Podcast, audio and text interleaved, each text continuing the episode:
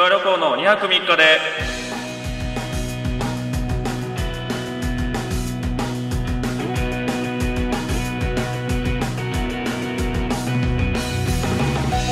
どうもマセキ芸の所属のピン芸人徳川旅行です、えー、徳川旅行2泊3日で第13回でございます。よろしくお願いします。はいということで。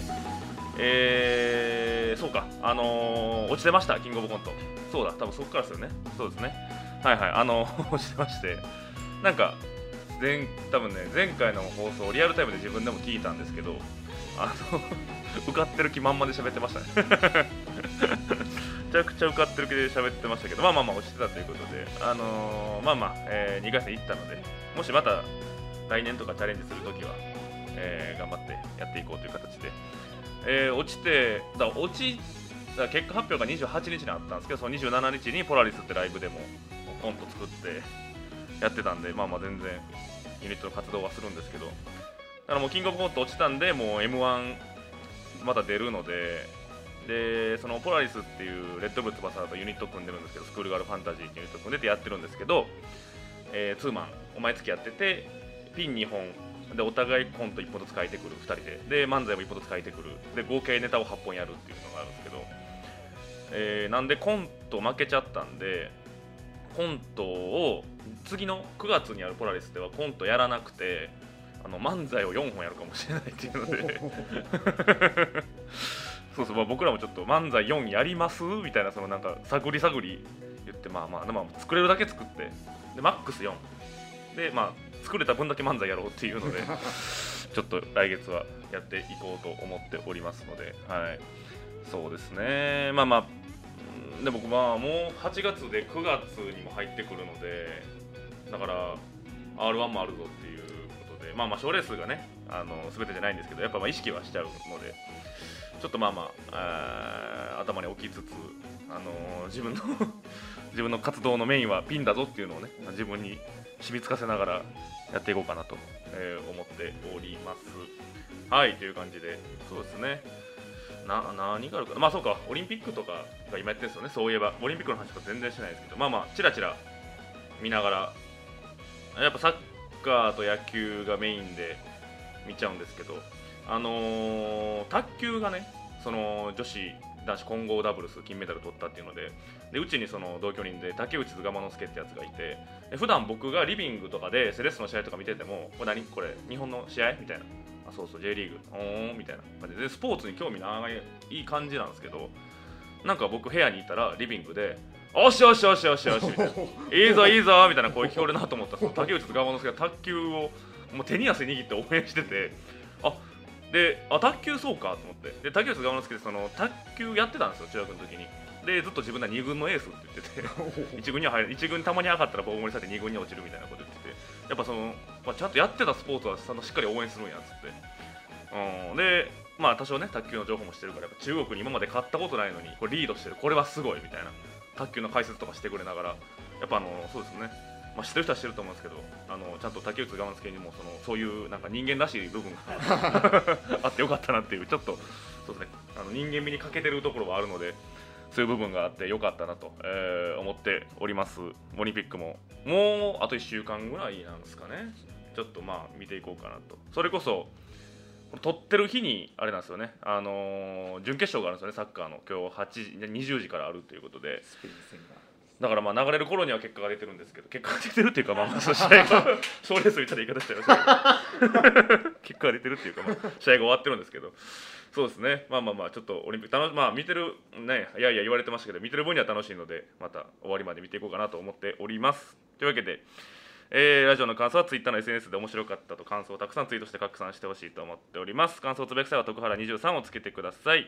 徳原漢字数字の23をつけて、えー、たくさん感想をつぶやいていただければ僕は見てますのでよろしくお願いいたします。コメントお待ちしております。SNS で感想をつぶやく際はハッシュタグをつけて徳原23でお願いします。たくさんの感想を待っております。高校の体育でゴルフの打ちっぱなしに行ったことがあります。はいというわけで、えー、始まっておりますがそうですね最近はまあライブまた出始めていろいろやってるんですけどもうこの間ですかね8月1日入ってからですかね。であのここでも散々言ってるその高田ポルコと孝太郎っていう子があの僕をなんか取り合っているということがずっとあってあのいよいよあのライブになりまして。そうですね。8月1日高田ポルコ対孝太郎徳川旅行争奪戦という大層なライブ が下北ドーンにて下北に開催されまして。でなんていうんですかね。まあなんか中身で言うと、えーいろんなジャンル。で勝負だ。僕に関するクイズとか僕をテーマにしたネタとか徳川旅行をテーマにしたネタとかなんか僕へのちょっとまあちょっとしたプレゼントとか。でそのどっちがね最終的に徳川旅行にハマったかみたいなのをあの調査する調査っていうか勝負するライブやったんですけど なんかなんていうんですかねその、まあ、舞台上ではそうやってバチバチでやってくれるじゃないですか。その僕を取り合ってるっていうことなんで。で全然それでいいんですよ。その舞台上でバチバチやってくれたら全然それでよかったんですけどちゃんとそのまあ僕入り時間があって入るじゃないですか。その時からその高田ポルコがその僕がすずりで出した T シャツ着て「あ孝太郎はその普段の舞台衣装の T シャツで行くの?」みたいな「私この徳原さんが出した T シャツ買ってきてるけど」みたいな。そのなんかかましかまし合いを ずっとやってるんですよ。いやすごいと思って。そのポーズじゃないんですよね。だからマジで。その僕を好きって言ってこういうなんか催しにしようみたいな。っていうのってたまにあるじゃないですかそういうまあまあ。でほんまにポーズじゃなくて マジでそういうやってくれてるんやっていうのとか。で楽屋とかでもその僕に関するネタっていうのがあって、えーなんでその孝太郎が作ってくれたのがマジで僕の等身大のパネルみたいなのを作ってくれて でもその僕の写真の全身写真使ったとかじゃなくて絵描いてくれてるんですよ。僕1 8 0ンチあるんですけど1 8 0ンチ分の僕の僕がニコって笑ってる顔の 絵のパネル作ってくれて1分の1一すごい1分の1スケールの等身大スケールのやつ作ってくれてでそれをなんかこうたたどうやって立てんねんみたいな感じでその それを試行錯誤する段階をずっと楽屋でやってていやすごいなと思って。であのなんていうんですかね。僕の首から下あえー首から下からつま先までのパネルは1枚でできてるんですけど首をちょっと後からつける形に なってたんですよ。だ楽屋でずっとそのあの僕の首があのちゃんとうまく設置されてなくて後ろにグーンってなったりめちゃくちゃお辞儀したりみたいなペラペラペラペラしててどうするどうするみたいな。でなんかであまりにもうまいこといかんからまあ徳原さんがこれあのなんかすごいお辞儀してるっていうことでいいんじゃないですかみたいな。あ孝太郎も諦め出して いやいやちゃんとしようちゃんとしようみたいななって。でまあちゃんとなんかなんとか板とかつけて貼り付けてたんですけど。で高田ポルコもそのなんていうんですかね僕のイラストみたいなを使った。だふだふり普段リズムでフリップやってるんだなあのあの子は。でそれを僕はわざわざ僕の顔のイラスト描いてくれて。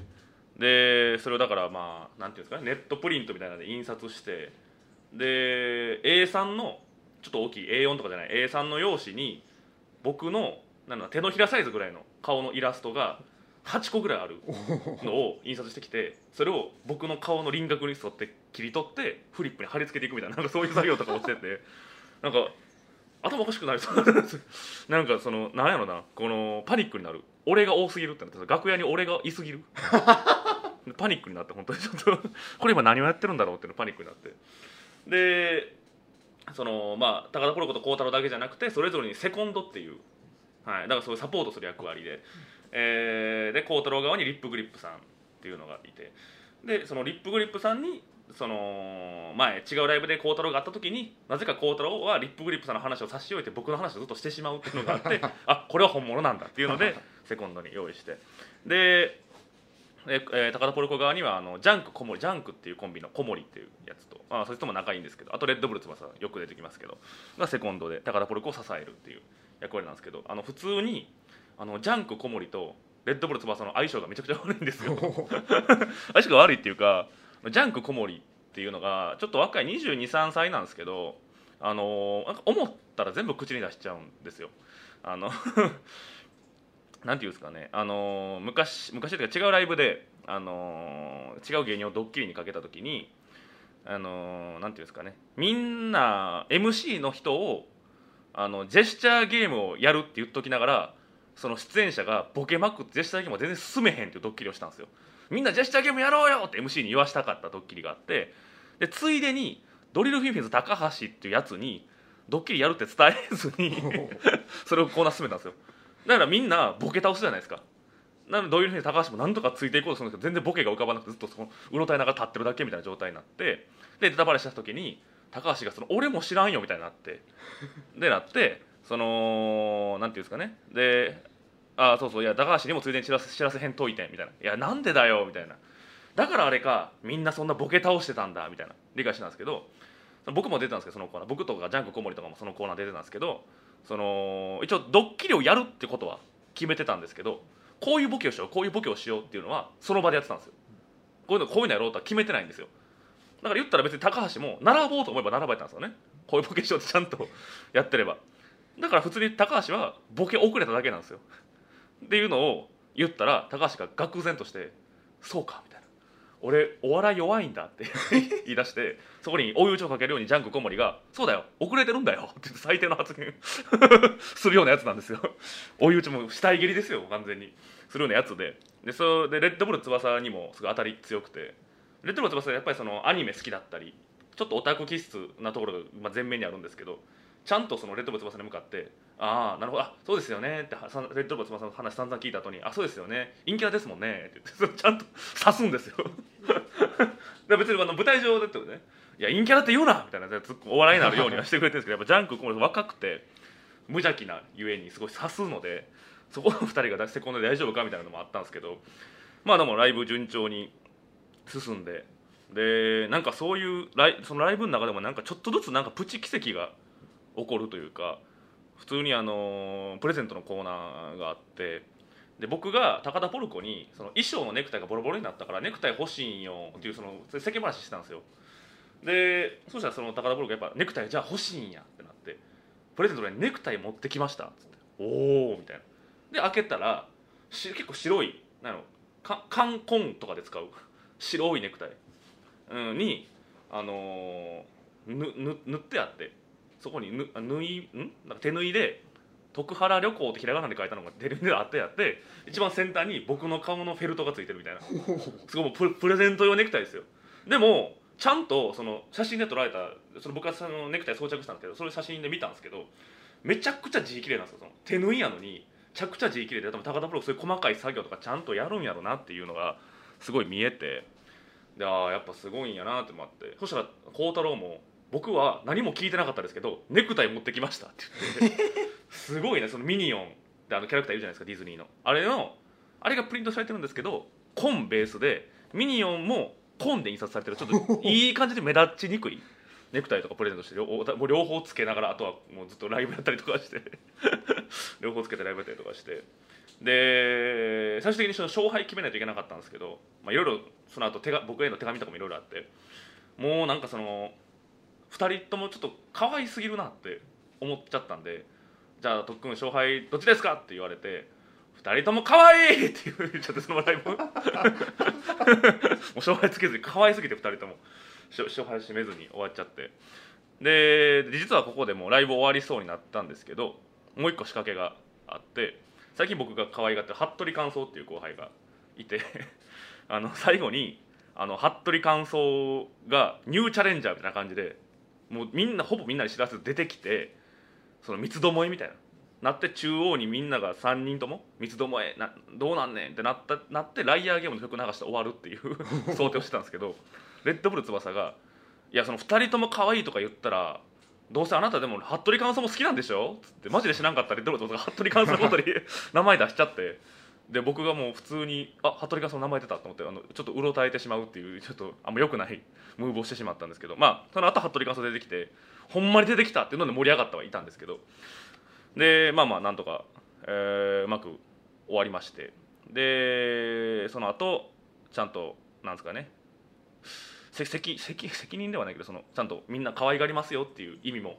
込めて僕と高田ポルコと孝太郎と服部ガンス4人でレンタルスペース取ってライブ終わってから夜の11時まで4人でネタ書きました。ちゃんと。しっかりちゃんと可愛がるよっていう意味で、はい、すごい。いやだからいい回でしたね。なんかずーっと恥ずかしかったです。だからそのライブ中。自分がもう自分がずっと褒められるだけの 2時間だったんですごい恥ずかしかったですけど。まあでも、えーだからまあありがたいねっていう今までそういうのなかったんで。ちょっと今後も、あのーちゃんとね返していこうと思ってますというのが8月1日いいライブでございました。またまたあるかもしれません。ということでお願いいたします。いい多分いいですよね。いきましょうか。じゃあ、えーコーナー。いきます。えー、バカ質問箱。はい。えーこれはですね、あのー僕質問箱っていうソフトをやってソフトっていうかなんていうかな、まあ、やってるんですけどもサイトをやってるんですけどもすごい、あのーどうしようもないバカ質問がたくさん来ますので、えーまだ来てます。なんなら。そのそっちの方にも来てますのでラジオに送ってくれと、はい、頼んでいますのでラジオの方に送ってもらったやつを読んでいきます。はい。どうしようかな。じゃあ順番にいきますね。えー、徳原ブレイクネーム。これ何これマジで。どういう意味徳原ブレイクネームっていうのは？ん？聞いたことない。乳首から火災、えー冷蔵庫の機能で勝手に氷というものがありますがそこにコーヒーを入れたら何が出来上がりますか？いや結構ちゃんとした質問やなえコーヒー氷じゃないの？それは。あるんですか？勝手に氷って。勝手に氷？別にんなんていう意味？普通にでもできるんじゃないですか？その氷の皿に入れたら。っまあ。ていうことでもないですかね？勝手に氷。まあ水入れたら。そうよねああっていうのを勝手に氷って呼んでるのかな？勝手に氷？まあ、製氷機的な、まあ製氷機的なことですよね。製氷機のことを勝手に氷って呼んでる？怖いな。まあまあまあいやコーヒー氷できるよ、うん、あるやろそういうの。別にほんでジュース入れたらそれできるし。ありますから。えー、ラジオネームさとちゃんマン。えー、と徳原さん見てる？おでんツンツンしながらメール打ってるよバカっちいな私はこんにゃく牛すじ餅巾着が好きなおでんの具トップ3なのですが差し支えなければ徳原さんのおでんの具トップ3をお教えいただきたく今回メールを送りました。よろしくお願いいたします。途中むちゃくちゃ怒られた。バカチーナの後ビンタされた？誰かに。最初すごいテンション高かったのに。あれ何ですか？えー、っと、えー、こんにゃく牛すじ餅巾着はおでん好きなおでんの具トップ3あ僕のおでんの具ね。うわおでんの具の話したくねえ。こんな暑い日に。したくねえ。もうちょっと2ヶ月後ぐらいがいい。えー、っとね、えー昆布ですねまず、えー昆布大根昆布大根以上ないかも。昆布大根。昆布大根です。そうですね。ななんあ該当なしです。3位は。昆布コンビニにおにぎりじゃない。コンビニだおでんの昆布むちゃくちゃ好きなんですよ僕。絶対入れるんですよ。でで大根はあの染みてたら染みてるほどやっぱいいじゃないですか。そうですね。他って俺結構嫌いかもな。なんならおでんの具で。なんか全部嫌なとこあるんですよ。卵もあの火通り過ぎてるじゃないですかおでんの卵って。ちゃんと黄身が固まってるからあれ嫌なんですよ。餅巾着もあの熱すぎる時あるしこんにゃくも食いづらいし。そうですね。ここ昆布と大根以外はおでんではないです。おでんではないと言わせていただきます。そうですね。僕はまあその2つが特に好きっていうことですかね。トップ33位は該当なしでございます。すいません。えー、ラジオネームラクダムの毛柄。ボクサーパンツがあの形でボクサーパンツと言われるのですからブリーフはホームベースパンツ。トランクスはサーフパンツでもいいと思いませんか？ああいいよ。いいよいいよ。いいです。もうどういう意味これ？トランクスホームベース？いやブリーフでええやん別に。ホームベースパンツって言われるんやったら。なんや考えすぎや。もっと他のこと考え。もう。はい以上でございます、えーじゃあもう一個コーナー行きましょう。徳原目安箱。えー、トカ旅行は聞きたいこと相談したいことをリスナーの皆さんに、えー解決してもらうコーナーでございます。今回のテーマは夏曲ということで夏といえばこの曲っていうのを皆さんに教えてほしくて言いました。はい。ラジオネームラクダの抜け殻。私はお笑いにどっぷり浸かる前までは二次元の世界に夢中だったため周りの人の周りの人の思う夏曲に全く詳しくなくてアニメやゲームの曲ばかり好きになってしまいます。そんな私の好きな夏曲は「マツケンサンバ2」です。誰もアニメやゲームの曲をあげるとは言ってません。すいませんでした。なんなんこいつ。なんでフェイントかけんねん。マツケンサンバ2ね。マツケンサンバ2って夏なん？あれオールシーズン OK なやつじゃないのあれ。まあサンバって暑いですかね。まあまあまあ。まあサンバ要素が。そうです、まあ、夏と思ったことないなマツケンサンバ2を。まあまあいいでしょうはいえー、また徳原ブレイクネーム乳首ください。それやめてくれそれ。まだそのななんすかねトラベルネームみたいななんか旅行ネームみたいなやってやったらまだギリセーフやけど。徳原ブレイクネームがマジでわけわからん。えー、いいでしょう、えー自分が思う夏の曲はフェアロージングインラスベガスのジャンプアラウンド。ウイレの主題歌にもなった曲でデスボイスが流行る曲となっております。普通のメールですいません。いやこれね僕好きなんですよ。ラスベガス。通称ラスベガスなんですけど。フェアロージングラスベガスね。ジャンプアラウンド。としかも、あのーちょうどこのバンド知ったのもしかもウイレの主題歌になってたからなんかこの曲気になるなと思って調べたらそのバンドに行き着いてそこから好きっていうのでもう全部これです。出会ったきっかけですそのラスベガスに。あのなんていうんですかねちょっとなんか普通のバンドと違うというかあのボーカルがオートチューンっていうあのなんですかねちょっと機械的な音になるあれをつくマイクを通して歌うこ高音のボーカルの人ででもう一人がキーボード弾きながらデスボイスで歌うっていう すごいちょっとバンドで。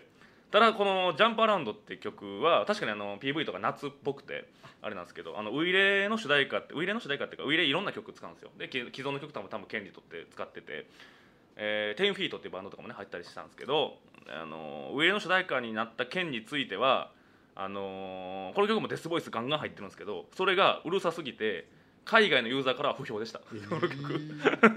うるさすぎるっていうね。日本人も嫌な人は嫌だったって言ってたかな。なんか調べましたね。そうそうそう。やっぱなんですかね。やっぱ気にはなるんですよ、そうだからデスボイスデスボイスあるやんと思って気になったんですよ、結構そのなんですかねかっこいいロックみたいなが多いんですよ。ウイイレの曲ってそのサッカーに合うような。やっぱこれだけちょっと特殊だったんですよね。あのウイイレに入ってる曲の中でも。やっぱそれで気になったんですけどラスベガスはもう他の曲もいいのであの結構まあそのピコピコ系というかそういうのも多かったりなんかほんまにいろんなジャンルがギュッてなってこの曲とこの曲のこの部分とこの部分って同じ曲に入ってんの？みたいなのがよくあるんですよ。ここの部分とこの部分をもう別の曲じゃないと話掴んでみたいなぐらい転調したりとか。すごいラスベガスはいいと思いますのでよかったら皆さん聞いてみてください。ジャンプアラウンド以外に徳原さん的に？あーそうですね。チェイえっ、とねよ 読み方忘れちゃうのチェイチェイス・ザ・ライトとかなカイジの主題歌になってるやつとかもあってそれとかも良かったですかね、はい、基本英語なんですけどたまに日本語入ったりとかっていう。そうそう。まあちょっといろいろ PV になってる曲は全部聴きやすい聴きやすいっていうかそのきなんか入りやすい曲なので聴いてみてください、えーそしてラジオネームあきとさん。夏といえばやはり昨年レッドブル翼さんがリリースした「真っ赤な太陽が俺を熱くさせやがるぜ」を思い出します。出だしの「今年の夏はやけにホットなサマーで暑いぜ」という意味が重複しまくっている感じをボサノバ調で歌い上げそしてサビの「親友に捧げるレクイエム臓物ぶちまけヒャッハー」という落差のある歌詞をオペラ調で歌うという非常に斬新な曲。頭から離れません。次回リリースが楽しみになりません。ちなみにこれを作曲した旅行さんはどんな夏曲が好きですか？全部嘘。全部嘘のメールでした。いやしてない。検索してみまえした。ないですよ。レッドブル翼歌出すわけない。レッドブル翼は一人カラオケ行くのに精一杯ですあいつは。よう言ってるから怖いな。作曲とは俺の作曲とかせんしないですからね。あでもね作曲っていうかそういえば思い出しましたけどあのーなんだ去年のそのなんや緊急事態宣言のがっつり休んだ時あったじゃないですか。であの時に同居人がそれさっき言った我慢の助と夏目ってやつがいるんですけどそいつらがなんか喧嘩するんですよ小さいことで。あのーなんだお金返した返してないとかこれ貸した貸してない。でバイト先が一緒その時一緒やったんですけど。で そこであなんか、えー夏目がバイト先のまかないがまずいってい文句言ったんですよね。なんか別にまかないありがたいけどなんかなんかまずかったような今日のやつみたいな。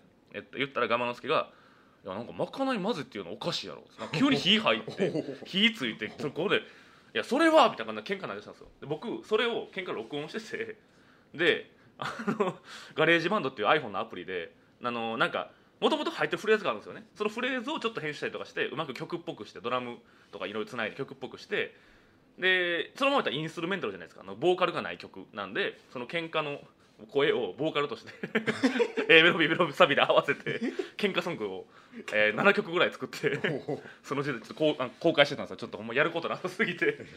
でそれはあのー僕の、えーインスタグラムのあの動画で、あのー何曲か残ってるんでよかったら聞いてみてください。そうですね。あのーでそのメロディーだけあのー配信時代になったじゃないですか。コロナ明けて。明けてっていうかこのその緊急事態宣言明け。で配信時代になったんでだから言うたら僕が作った音源ってフリー素材じゃないですか。ちょっとだけあのデバイスで使われたりしました。そのメロディーだけ あのそのその自分がで曲作った曲がデバイスになるライブ出たことあるんですけどやっぱめちゃくちゃ変な感覚でした。俺が作った曲で出なあかんねやっていうなんか嫌でしたね。だいぶ嫌でした。はい。っていうのがあるのでまあよかったらインスタの方も見てもらってまあさっきまあちょっと喧嘩ソングもまた作りたいんですけど最近は忙しくなってもう喧嘩することもなくなったんで。はい。まあまあまあ。ありがとうございます。あーちょっと目安箱ですけどちょっと来月も夏曲来週。なほんまのやつでも全然いいんで。はいちょっとお待ちしてます。あのー夏っていうプレイリスト作ってるんでその曲を増やしていきたいんでよかったらお願いいたします。